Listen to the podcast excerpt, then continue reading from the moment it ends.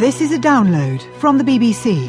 To find out more and our terms of use, go to bbcworldservice.com slash podcasts. This is James Coomarasamy with NewsHour recorded on Monday, the 2nd of June at 20 hours GMT. Coming up, after a day of fierce fighting in the eastern Ukrainian city of Luhansk, we hear from one frightened local resident. The control is completely taken by so-called Luhansk People Republic because local authorities they don't do anything against those gun people. A king's hint to an old friend of Spain's abdicating monarch.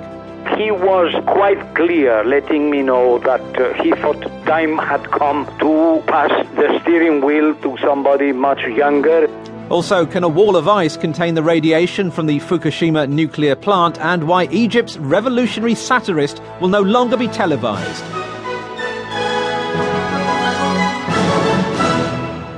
First, though, the week that will end with Petro Poroshenko being officially sworn in as the new president of Ukraine has begun with a vivid reminder for him of the challenge that confronts him.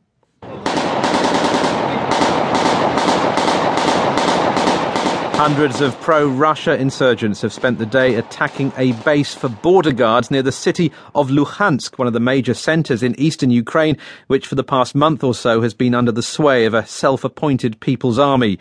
There are reports that at least five insurgents have been killed and several border guards injured.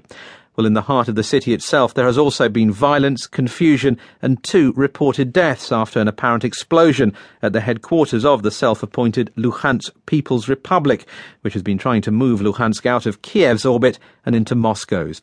Well, Anastasia lives near the border guard base. This morning, four a.m. I woke up from the noise of shooting and uh, big explosions.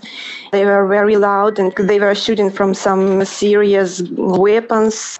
And and just tell us where where you live. You, it's not in the center of Luhansk.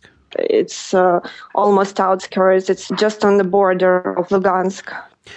And you heard these this shooting, and and what did you do when you heard the shooting? We wanted to go to the basement, but then we found out that there is uh, that border service unit. So we thought shooting is there, and because we already experienced before seizing of other military units in Lugansk, we felt relatively safe. But you, you have moved now, haven't you? Yes, I'm now in the center city. You're in the center of the city. Why did you decide to move? Big part of people who live there in south area of the city they evacuated but uh, still a lot of people